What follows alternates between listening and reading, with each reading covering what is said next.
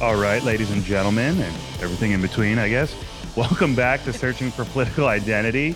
Barbara Ann Mojica, it's a pleasure to have you. How are you? I'm doing very well today. Thanks for inviting me. My pleasure. Um, so, you're an author, an educator, a historian. Is that right? That is true. All of the above. I Mhm, started out a parent, grandparent, lots of different roles.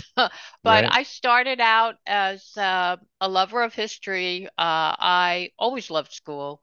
Uh, I was interested in finding out about people from different places, exploring, traveling, and uh, I did pursue that uh, as a career. I, I went to college and graduate school for history, but I wasn't that interested in the ivory tower kind of aspect of history. And I was really uh, more of a people person, I was discovering as I grew older and older. So I decided to go into education. And history for a while was kind of on the back burner because I was teaching children. Uh, mostly in grades uh, well K to seven, and then uh, as as I uh, got into the education, I switched gears and I realized that kids weren't all, being reached. Uh, the hmm education system was failing a lot of them, so I went into special ed. I went back to school again, and I uh, took certification in special ed, and I started working with children with very severe needs, and that involved a multitude of approaches to learning. So I, I got involved with multidisciplinary teams, and you know, speech therapists, occupational therapists, physical therapists, Hmm. psychologists. So you know, the whole spectrum of educating. And uh, that was my career for 40 years until I uh, decided to retire. And uh, when I did retire, I wanted to kind of combine all of my experiences in life and and see if I could make them into some kind of useful tool for people. So I started writing uh, history books for children, combining my love of history with education and the fact that history is being so sorely ignored in our education system today. I wanted to make an impact there, so I'm trying to help children become critical thinking uh, critical thinkers who are going to become hopefully the leaders of tomorrow and uh, change some of some of the things I think need changing both in education and and in the and in the larger world perspective. So uh, hmm that's what I'm doing now, and I, I use all of the things that I've learned to try to provide tools and strategies for parents and teachers uh, and anyone who really uh, is dealing uh, with children in, you know, in today's hmm culture and and our society. Yeah, a million questions come to mind. I guess I'll start with what do you think has been the biggest flaw in the approach to teaching history to children? And like, what would you propose to do about it? Well, I think the biggest flaw is the fallacy that one size fits all. There is no one size fits all in terms of education, and certainly no one size fits all in terms of human beings as a whole.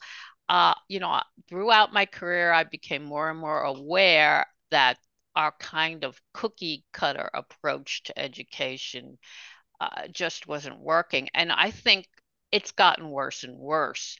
Uh, here in the States, this Common Core idea that everyone is going to be taught certain information, which is going to allow all children to come up to this kind of arbitrary standard of Hmm.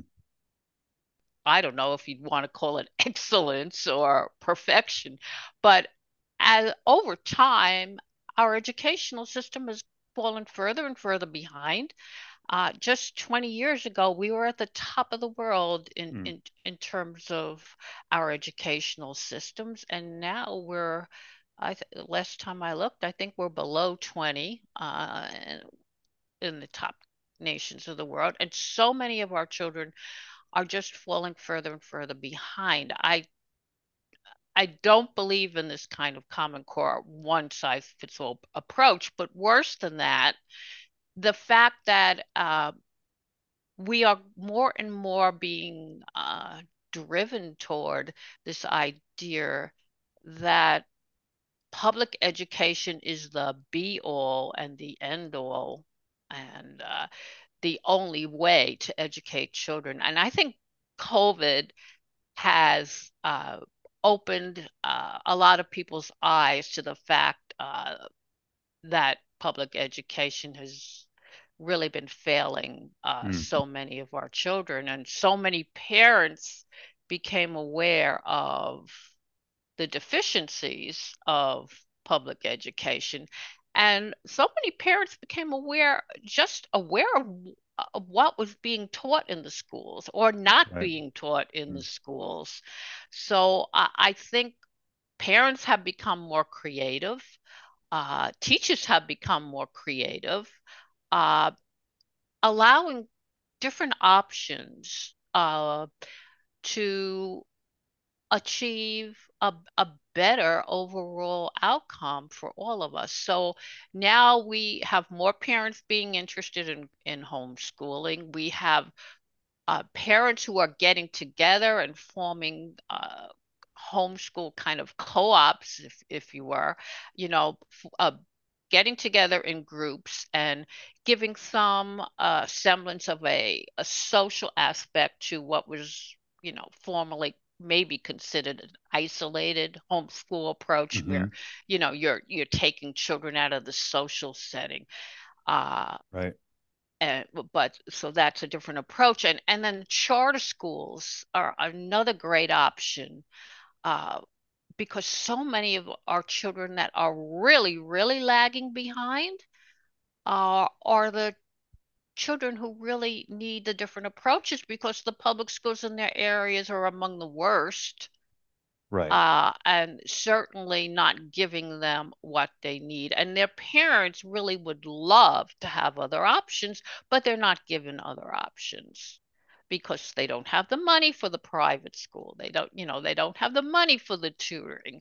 But uh, if they want their child to get an education, the child has to go to that local public school, which uh, in many, many cases is not performing adequately at all, and they have no option. So I have some personal experience with a um, a kind of charter school that was my children were allowed to participate in it.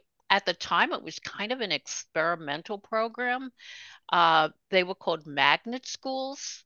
Hmm. And uh, in the particular school district in which I ha- was living at the time, uh, it was within the public school system, but it was a kind of a charter school because they were schools focused on different themes and uh, they also had additional resources that the uh, that the public schools didn't have.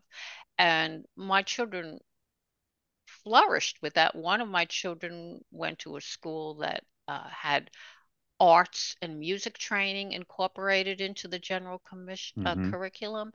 Uh, and then he went on to go to a high school that was a smaller cooperative learning high school where he flourished and, and did very well.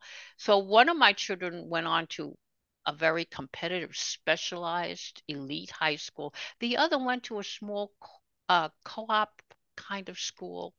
Uh, and they both flourished and did well. Mm. And they, they were, you know, it was out of the norm of the traditional public education while still actually being in it.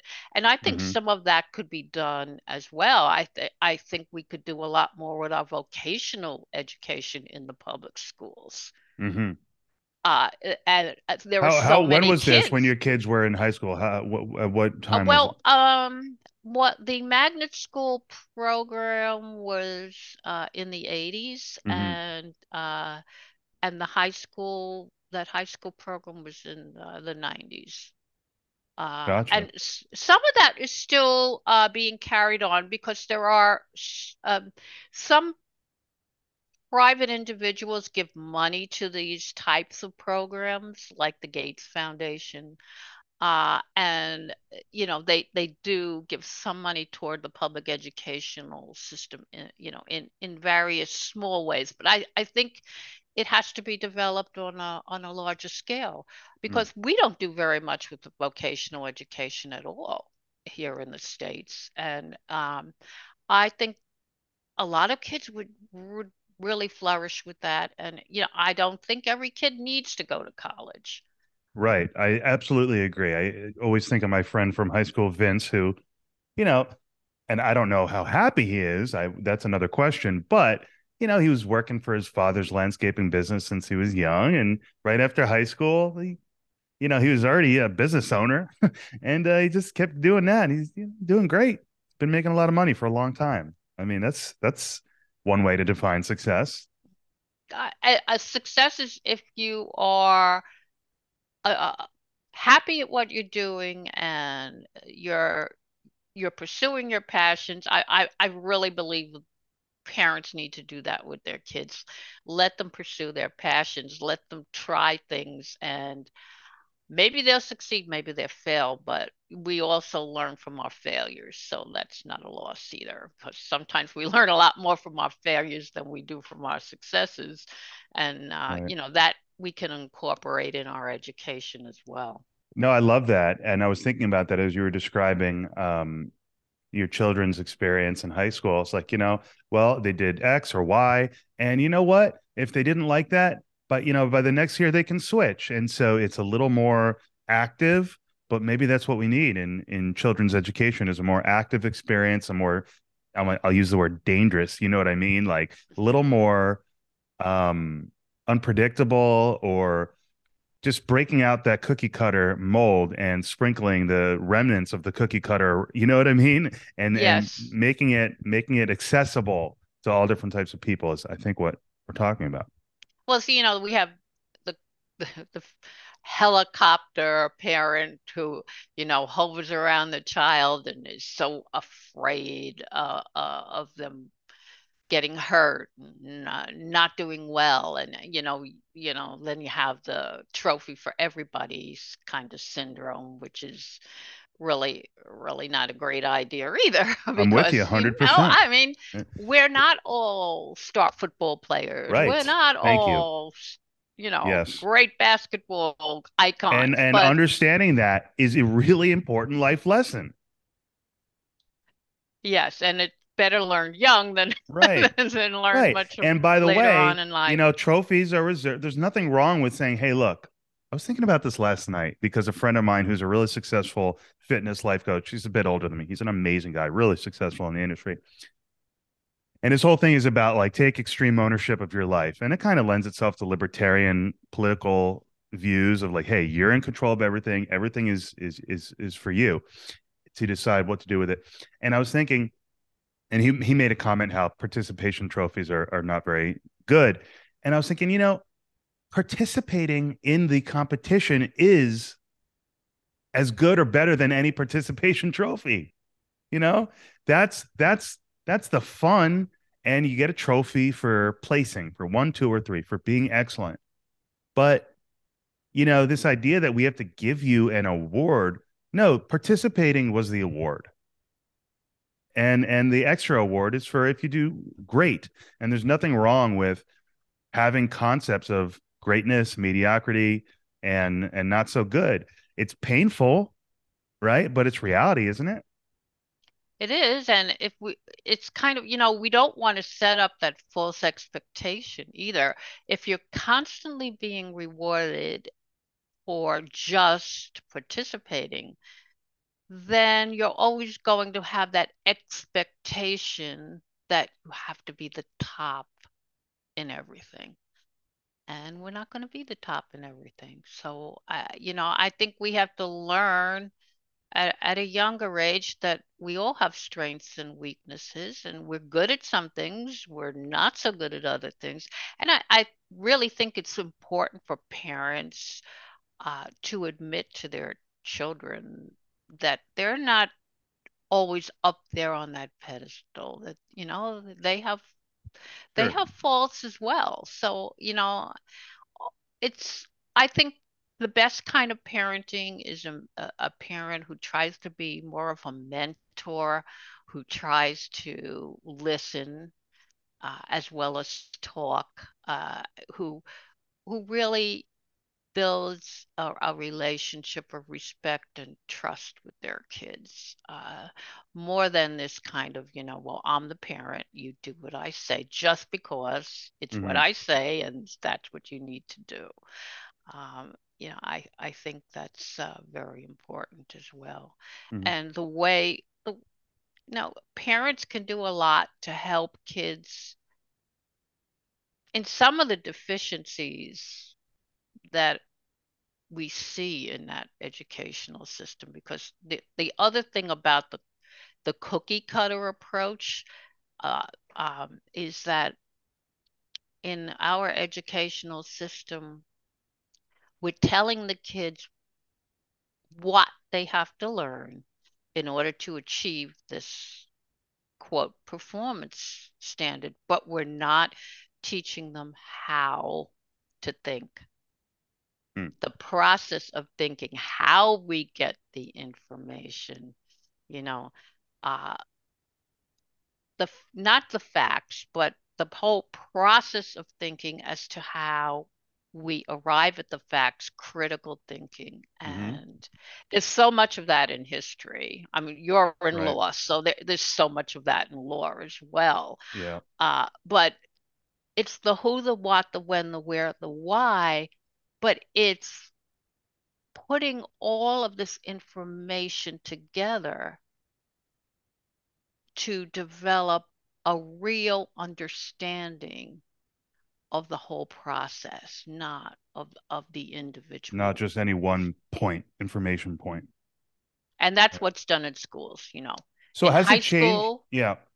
Has it know, changed much for the regions? Has it changed? It, because well, because when I, I'm 33 and I, I went to public school and um, look, it was okay. I mean, and and and let me also say before we go on that you know just because you're not good at something, you know, for a kid, obviously hard work is what can make you good at it. You can get good at something. The Kobe men, Kobe Bryant Mamba mentality, you know, go after it. If you you're not happy just uh, participating, you want that trophy, well, put the work in, and you you might well get that trophy.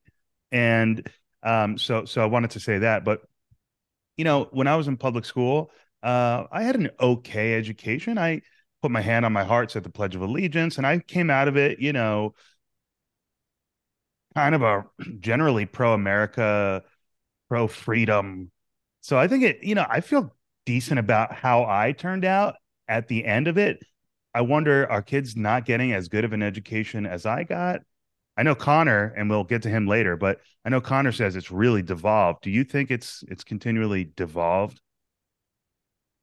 Yes, uh, I think it's gotten worse and worse. Uh, we have so many forces eh, from outside um, non-academic forces in our educational system that are competing. You've got the teachers' unions, you've got politics, you've got the layers of government uh, with their funding, the federal, the state. You, have got uh, the competition for grant writing, uh, getting grants, and with the with the grants come all kinds of strings attached to that, uh, depending on where that grant is coming from. And you have a system that is, there's just so much from the outside. You have the school boards, uh, which have become very political. You've got the corporate interests that in many cases are funding uh, the either the teachers unions or funding the local politicians that help allocate the money toward the school programs and the grants and all of these things have kind of competing interests uh, all kind of pulling, you know, at the same pot. Uh, then you have teachers who, and I don't blame the teachers totally for this, but the, the, teachers are not spending a majority of their time teaching because with this common core system you, you are driven by data so they are constantly being bombarded to record all the data mm. uh, then you have the teachers unions in large cities particularly but sometimes in smaller cities but i've worked uh, for a long time. Uh, I worked in both private and public, but when I was in the public schools, I was working mostly in the New York City system. You have all kinds of political forces there. Uh, so the you have money being given to the teachers unions to do X, Y, and Z. Now the teachers, of course, uh, are being told by the administrators what the curriculum is going to be. That's another big problem because the administration has ballooned in recent years. There are school districts now where there are a lot more administrators than there are teachers. Hmm. Yeah, and that doesn't doesn't that, right. Th- that certainly doesn't work. Now, again, you have all this data and all of these programs that the school is trying to implement. So you have the testing, that's one thing. So you have the math testing, you have the science testing, you have the uh, language testing. Uh, how much time does that leave for uh, other traditional subjects like history, geography, and then you have the quote, the social emotional package that has to be taught now. Most school systems are mandated by this funding and grant money somewhere, either from the federal government or from the state government. You must teach social emotional skills. And so, how do you feel? How do you feel about that particular? Uh, I think it should be minimal. I think there certainly there are social emotional programs that need to be taught, uh, t- in teaching children uh, about bullying and you know uh, respect and having empathy for mm-hmm. other children and uh, teaching them basic skills as to how to communicate teaching them that we are we all come from a common place when we enter school it doesn't matter race religion ethnic culture all of that is fine. But telling children that they must do this or that they belong to a certain class or non-class that they're you know they're better than one mm-hmm. another you know this all doesn't belong in the schools so the teachers now they have these administrators telling them this is the curriculum this is the way you teach it teachers aren't given much leeway in the way they want to teach today they're not given much leeway in the sense that they need to tailor their teaching differently because some kids learn in different ways than other kids do. Well, that's not acceptable anymore. You will teach the program and you will teach it this way. And if you mm-hmm. don't teach it this way, you're not getting tenure. If you don't keep your data and you, you don't have everything down to the P's and Q's, you're not doing your job. And so, how much does all of this take? It takes an inordinate amount of time. And then another thing that leads me to another thing, which is one of my pet gripes pulling teachers out of the classroom for staff training. I got pulled out of the classroom. I can't tell you how many times when I was uh, not, I was also an administrator, but in the times that I was teaching, how many times I got pulled out for a teacher training program for some ridiculous thing that they threw out a couple of months later. And who was teaching the child? Well, a substitute teacher was in there for that period teaching the child. And then they complain, well, the children don't do well on the test. Well, the teachers are out of the classroom half the time being pulled in, you know, 20 different directions. Mm. So these are, you know, it's just become a mess. Um, you, so, you can't individualize learning when you've got all of these forces telling you, well, this is the way you, you've got to do it. Yeah, interesting. And and it's clear. I appreciate the way you've explained all that it, so I had Connor Boyack on recently, and we spoke before we hit record. I, I had him on last week as well. I don't know if you had. I don't know if you heard that, but yeah, um, that's that's okay. the one I think gotcha. I did hear. Yeah, gotcha. And so we talked about. You guys have very similar um, subject matter. You know, you guys are really focusing on very similar things. Education. My question to you is: Do you agree with Connor when he told me it's like an 80-20 thing in terms of the methodology of instruction being the problem versus the culture war issues. And I'm going to try to elicit some of your personal political views from this response, but I'm basically wondering do you do you think that the culture war stuff, the critical race theory has made its way into children's classrooms? Uh, how do you feel if if yes, how do you feel about that? What are your thoughts about uh, the culture war stuff? Well, it's definitely made its way into children's classrooms. Uh, not to the degree that it is today when I was still teaching. It was it was working its way into that. Uh, it's gotten worse and worse. I th- because uh, I think the effort to control and to unify everything has just increased exponentially. Uh, it you know it started on the higher level with the colleges and then kind of seeped into the high schools, and uh, now it's you know it's all the way down to kindergarten. Uh, I believe I believe that yeah I believe that, and that makes me kind of this ugly figure in in the progressive class you know in the law school classes that I took recently talking about critical race theory. I, I found myself kind of associating with a Ted Cruz type of viewpoint, the Christopher Rufo. I just I saw enough examples in the media of, of it being in in kindergarten, and now I don't know how widespread, but I I believe it's there.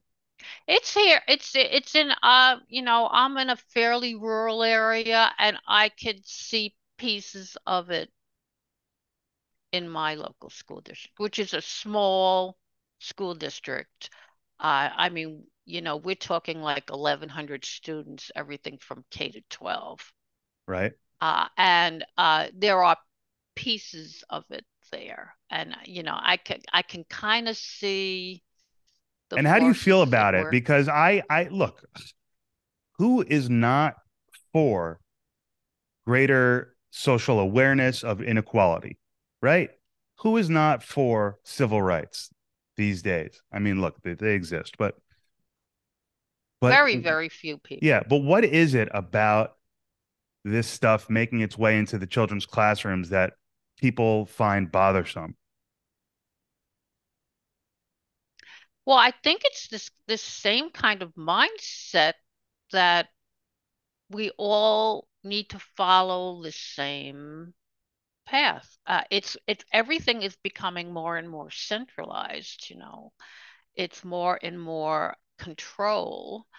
Uh, and if you if you don't want to follow this overall kind of panorama, uh, you, you are just not fitting in. And with social media, the same thing. It's you know, our children today, the pace of communication has just accelerated at, at, at such a pace. Mm-hmm. Uh, it's exponential that I don't know how kids today are are going to cope. I'm, this is why we have so many mental health problems. I mean, with right. social media, they're on social media, and children have enough problems growing, maturing, changing, trying to figure out how they fit in without this social media exacerbating the Mm, process. And it's just kind of like a catch 22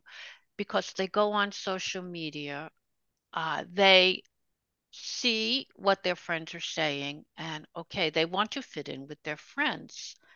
So they agree with their friends. And then with the algorithms of social media, that keeps getting reinforced, reinforced, reinforced. So they see more and more, but only from this one group. hmm They're not being exposed to the other side. And I think we have more and more of, of social media. It's bringing the world together, they will say, and the world is shrinking, it's getting Right. smaller, we can all be connected. But are we really connected? hmm We're not really connected. I mean, the, you have somebody over to dinner and they're sitting at the table on their On phone, phone. Are right. they communicating with you? Right. What and what are we teaching kids? And and kids spend all of their time uh, either on their phone or on social media. If they're not in, in sitting in class, that's probably what they're doing the majority of the time.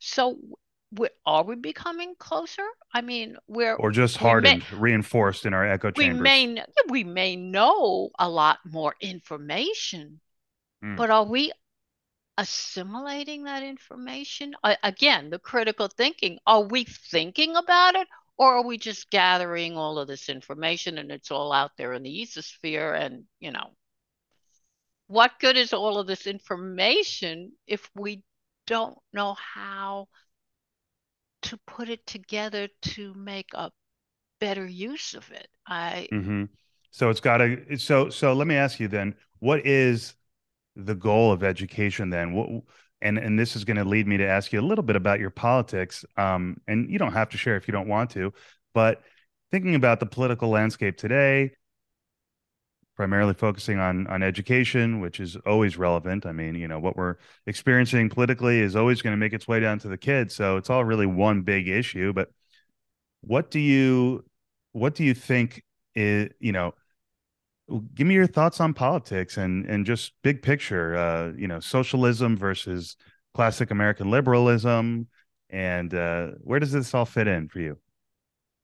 well, I would have to say, just philosophically, having evolved through education, I started out in a private school teaching huge numbers of children in a classroom. My very first class had 56 students in it. Hmm. 56 students It's a lot the of same students. time. And I started teaching very young because I accelerated, went through school quickly, graduated college in three years, and so Mhm. on. I started teaching at age 20.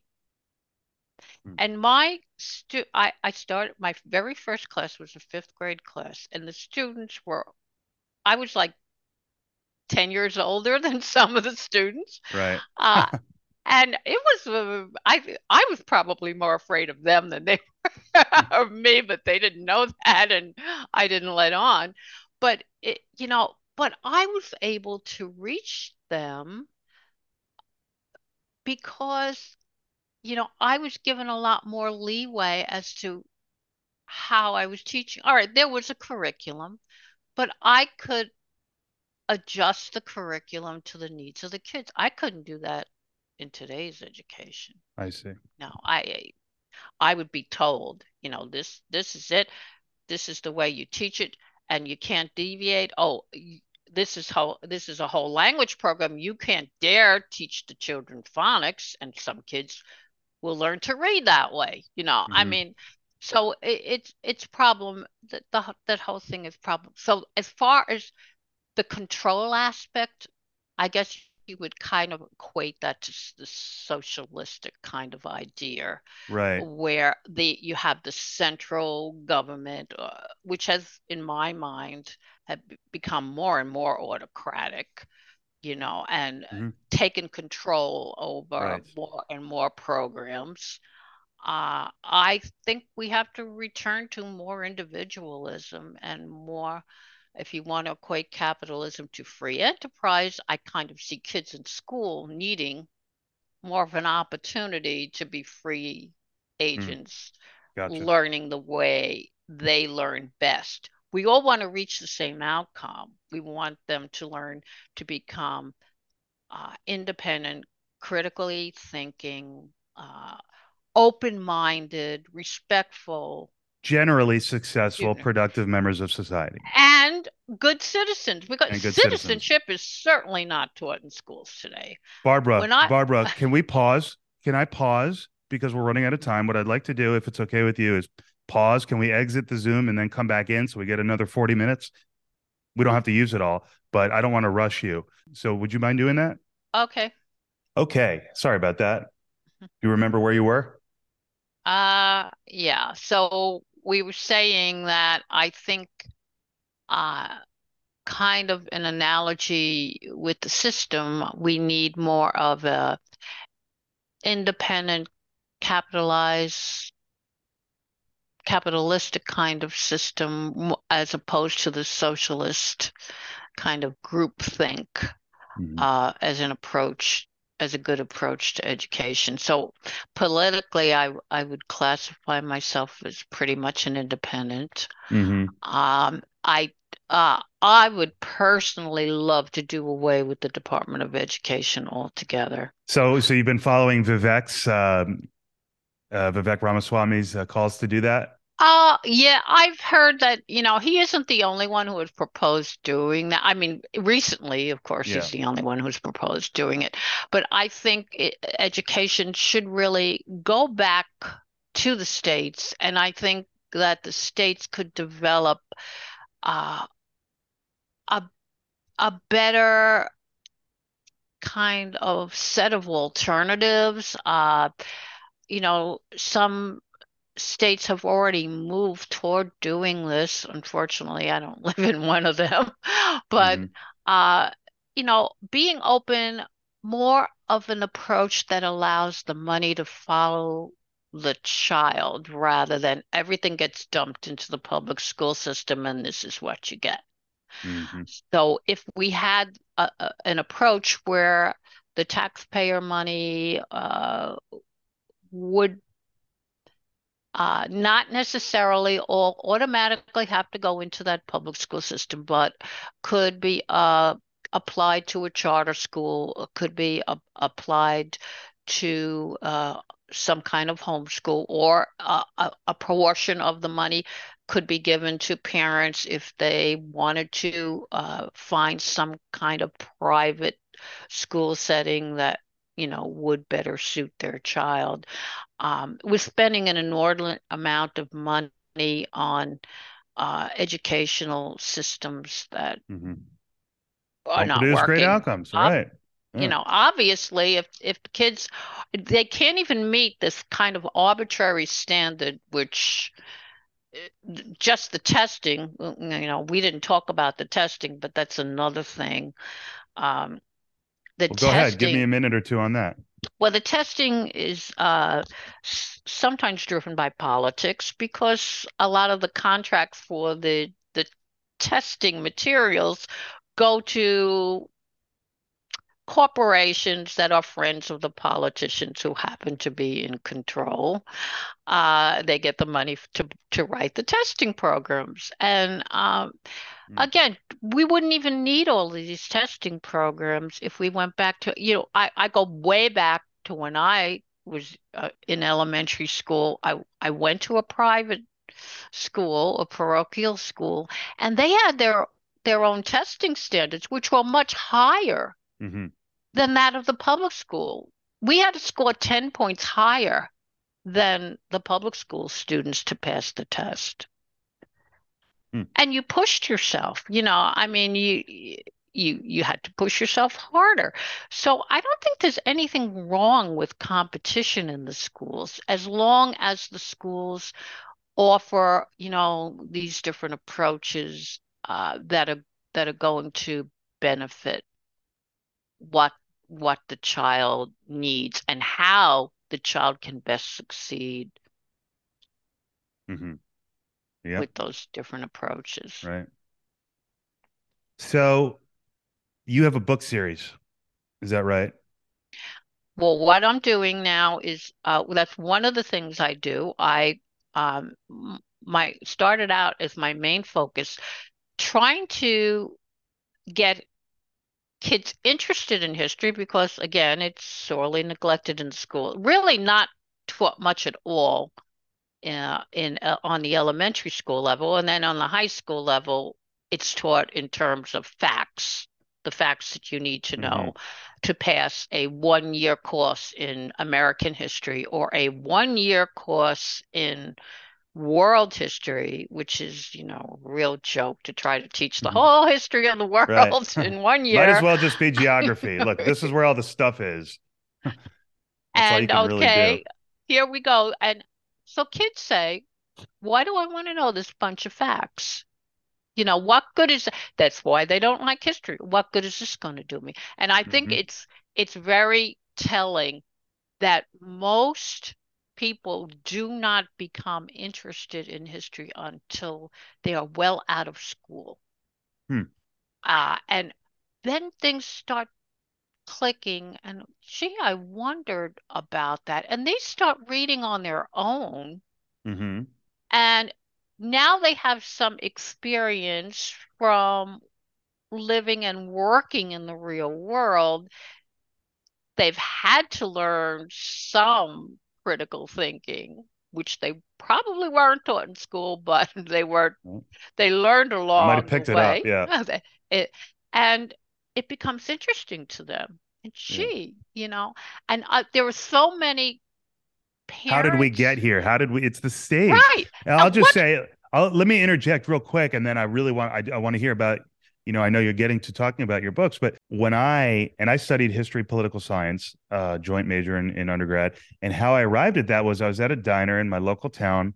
You know, I wasn't sure what to study, and I saw this lady at the diner, and she was this crazy looking older woman with you know crazy hair and looked like she had a thousand cats. But we started talking, and turned out she's a forty year college professor, and uh, we we had a great conversation, and I literally had the curriculums all printed out bio, you know, A to Z, mm-hmm. what what the things.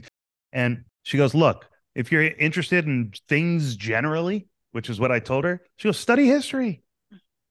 And so I boom, there's history, political science. Okay, but cool. I remember taking geography in fourth grade and and really liking it. And that was about all I remember. And then when I got to college, what got to Rutgers, man, I loved the history classes and the political science, but I absolutely loved it. And my grandma would say to me, What are you going to do? Open a history store?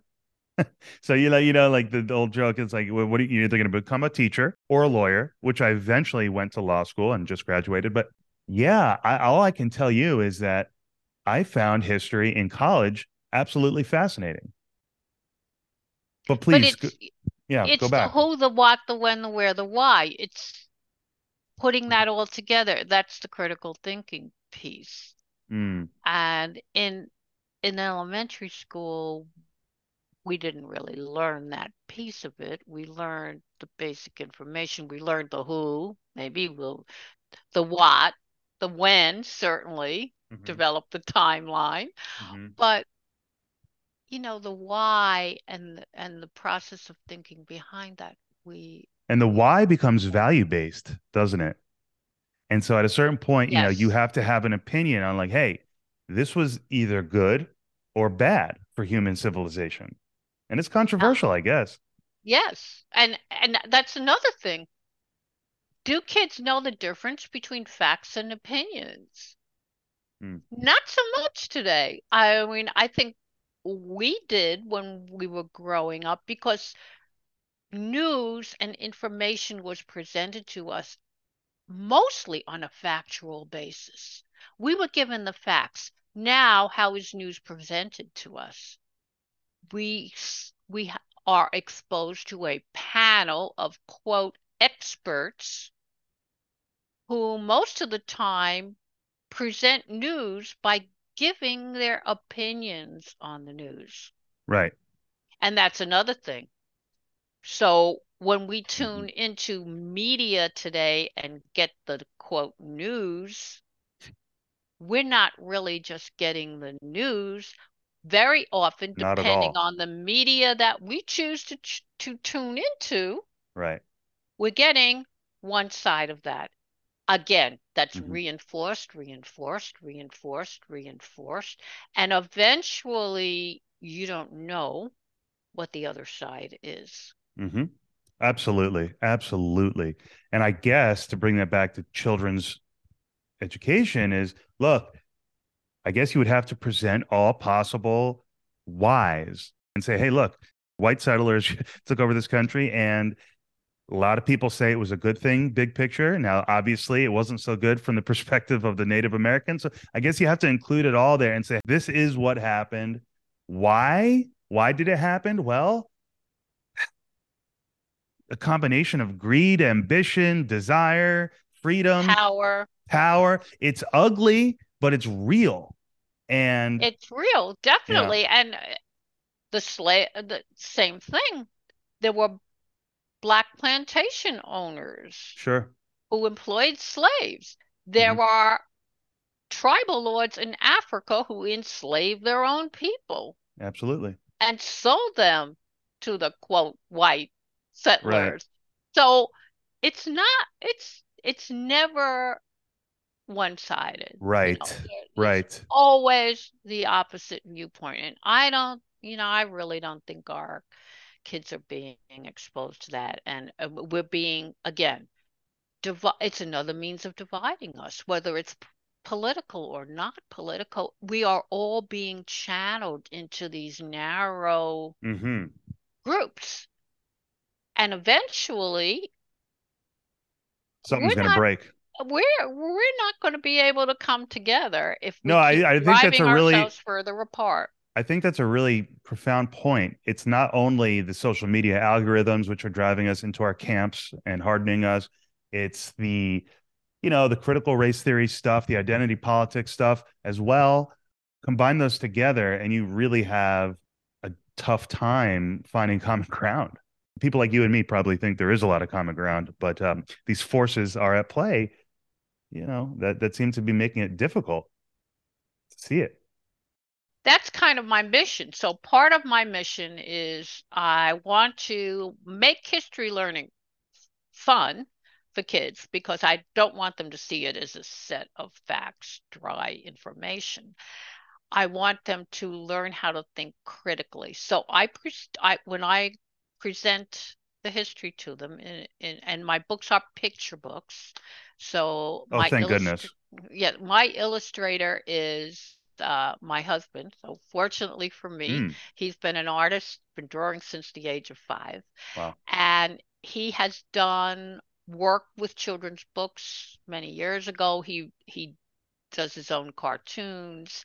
So he hmm. developed mm. a cartoon character to narrate for me, and the cartoon character is based on a younger version of me.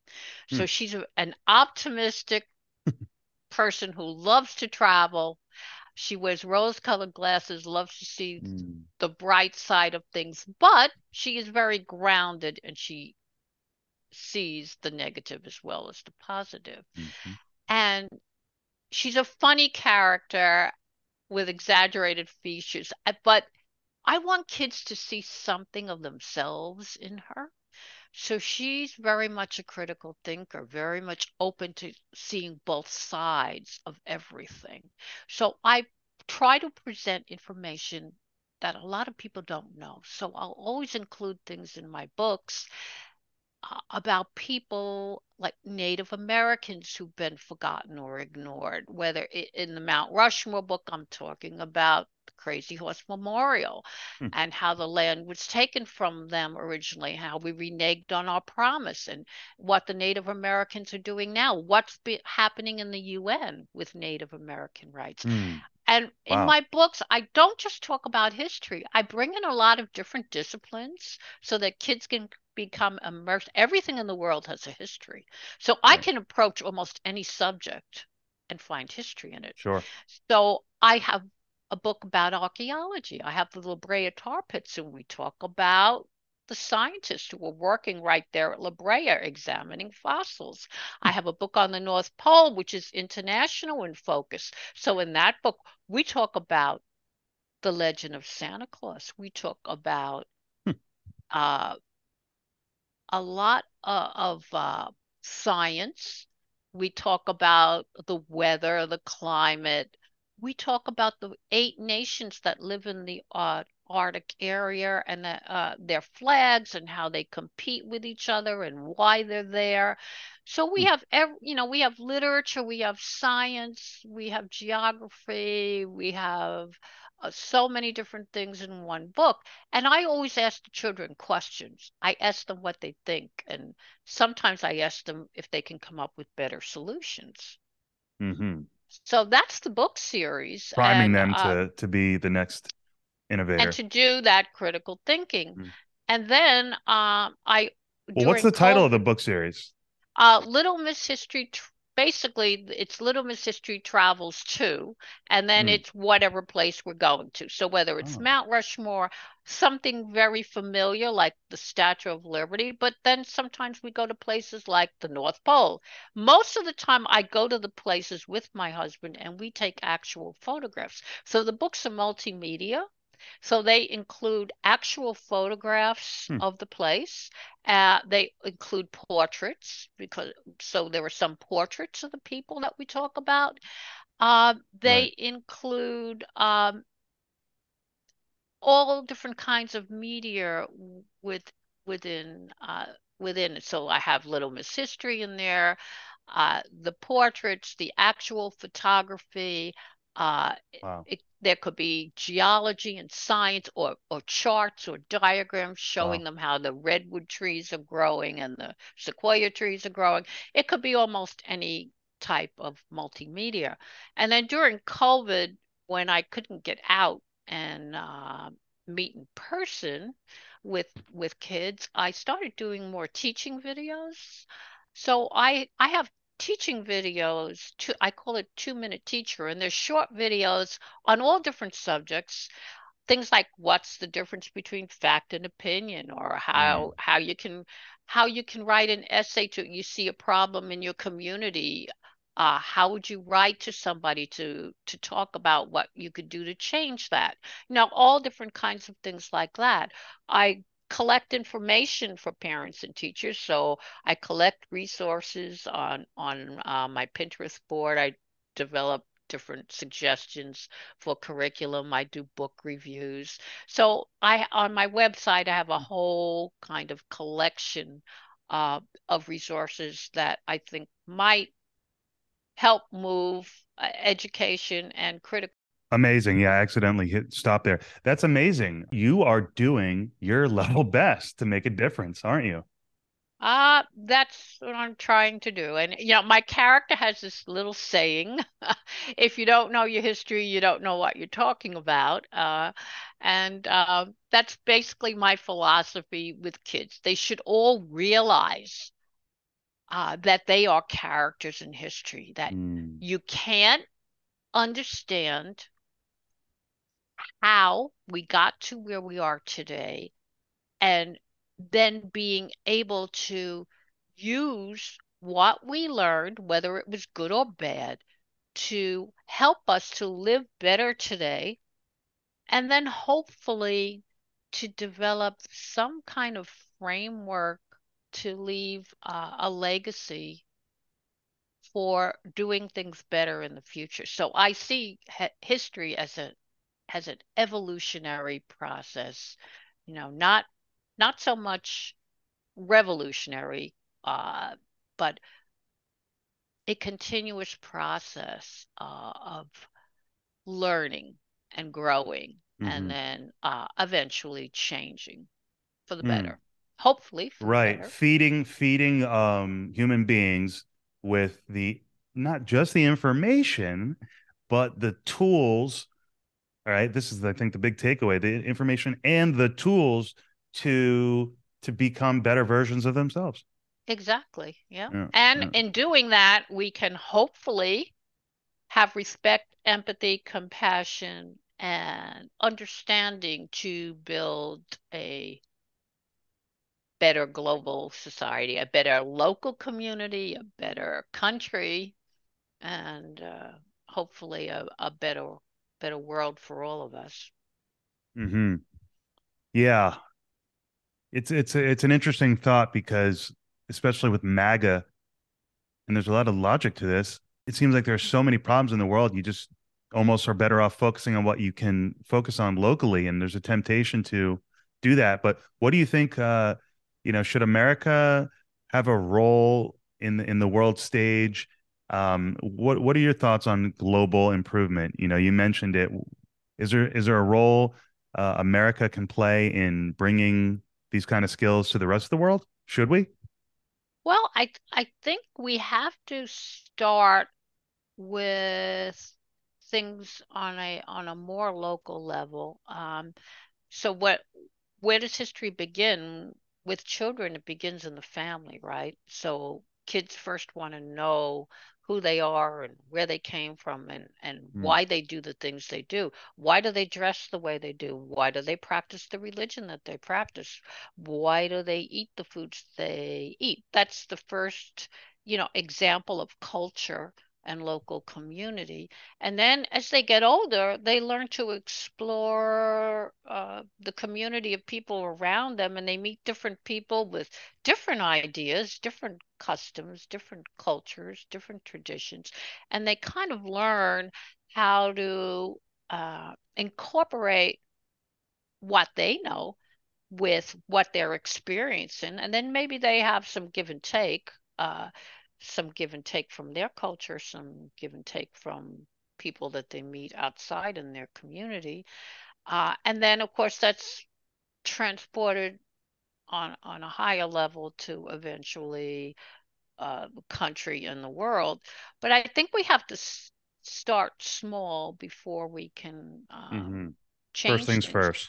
And the other thing is, we are really the only country that uh, has a constitution and a uh, a government that is so geared toward hopefully ideally the rights of everyone in in the community and mm-hmm. um, we i think we need to spread that message uh, to other people hopefully or hopefully right. we will be able to continue doing it because right now um, the respect I, I, don't think we're respecting everybody certainly by dividing ourselves mm-hmm. into such uh, distinct groups mm-hmm. uh, we're certainly not building empathy and compassion and right. respect uh, mm. for each other.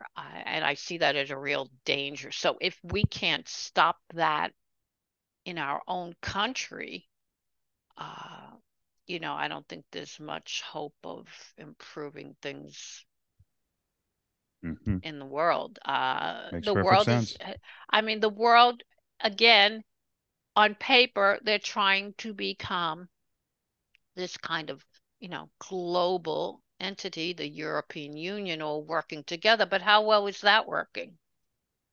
Uh, right. They're very often fighting among themselves too.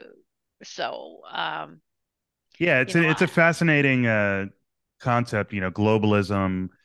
It's just a really interesting thing. I, I don't know. I mean, who who knows? But uh, it sure seems like local control is is kind of important but also of course working together is also important. So hopefully it's all just going to work out and through people like yourself inspiring young people hopefully uh, we are on the right track. Do you you know do you have some hope that this country can can get it together?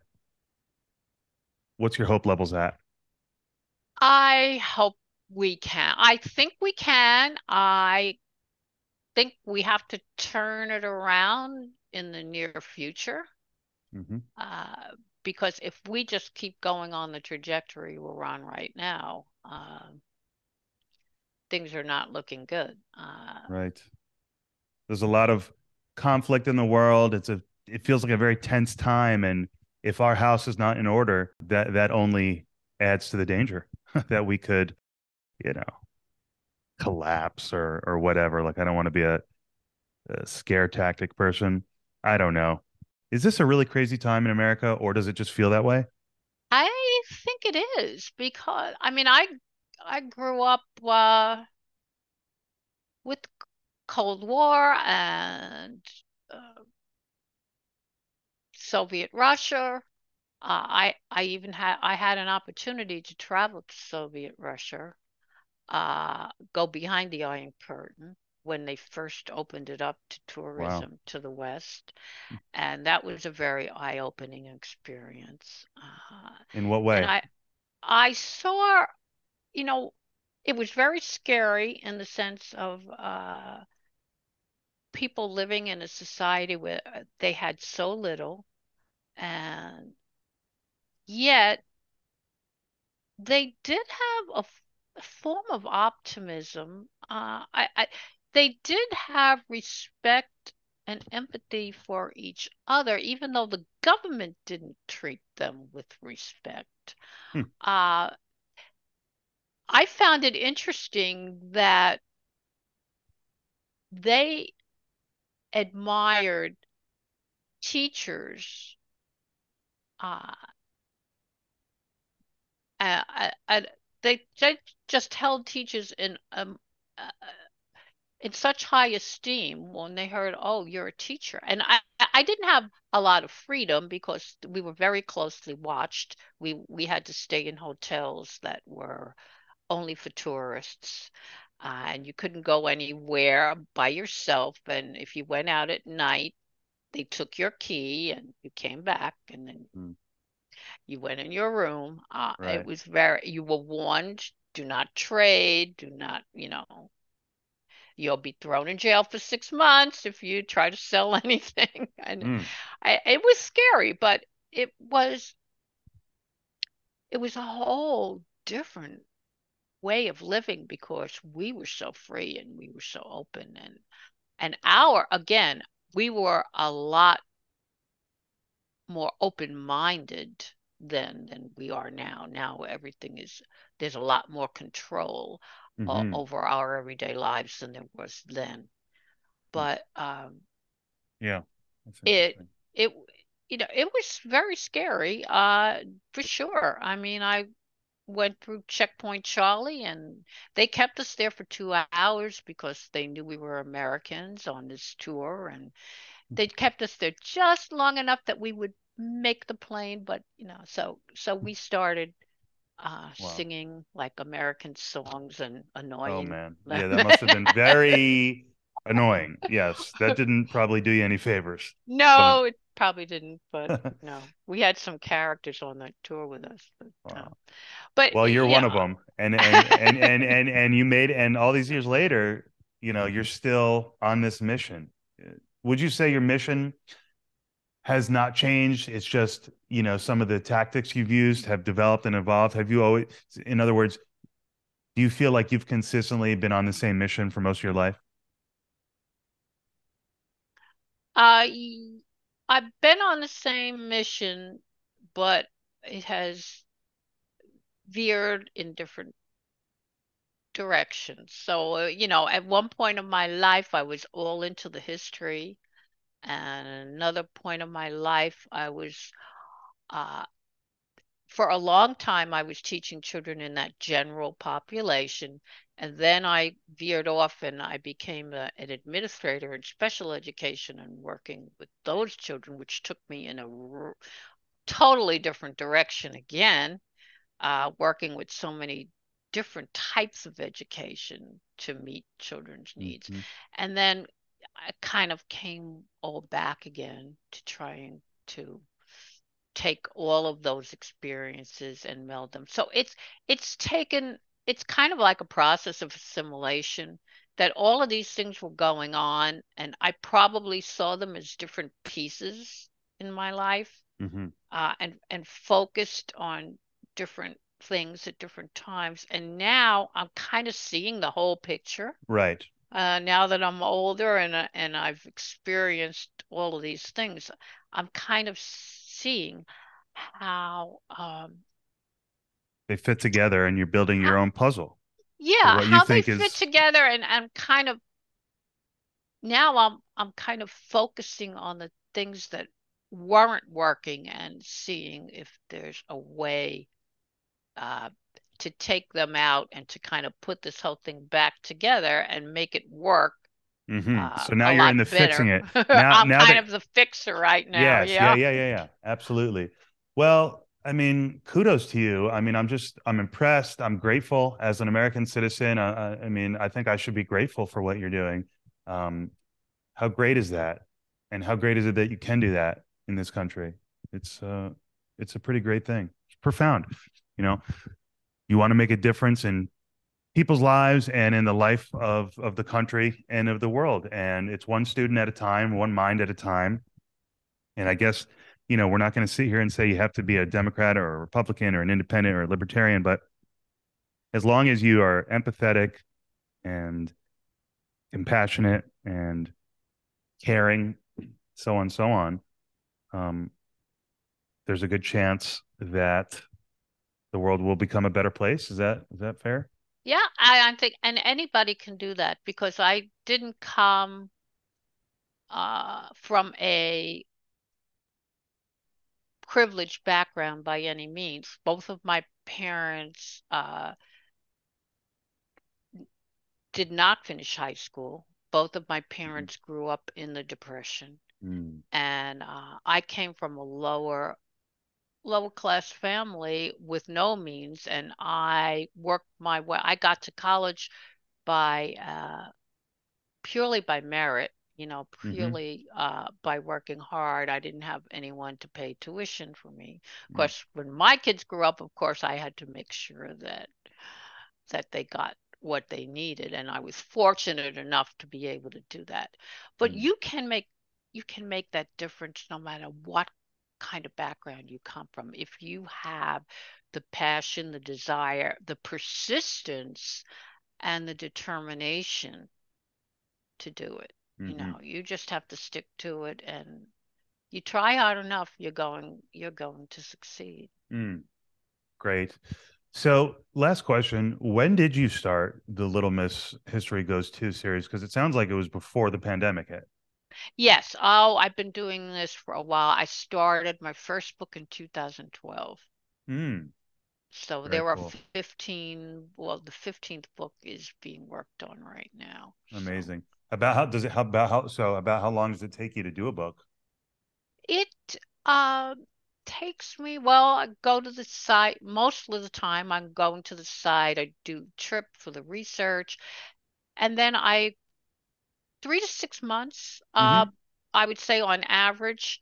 Uh, depending on my husband's availability to do the illustration. So mm. I do about 10 to 12 drafts of the book usually to get because wow. writing a children's book you have to keep refining and and making it simpler simpler simpler right. so there's a lot of editing mm-hmm.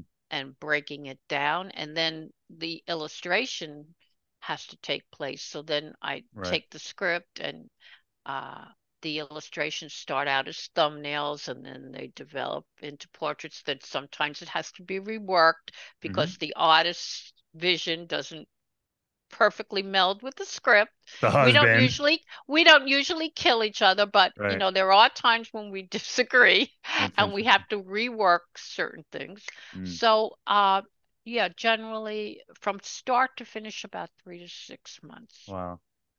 It's just amazing. Uh, thank you for doing what you're doing. I, I, I think you're making a big impact, and uh, I think you know like you as you spoke about legacy. I mean, this is going to continue to have an impact. It's so I hope I hope you feel fulfilled from it.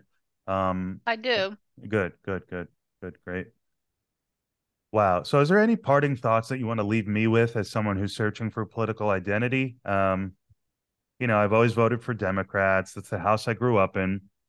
My dad's um, big into poor people and helping them. And hey, tax the rich, man. Like, screw it. Like, do it. Um, it's a divisive time. We can agree on that. Any any parting advice for you know a person like myself trying to figure out where I belong and trying to find my voice?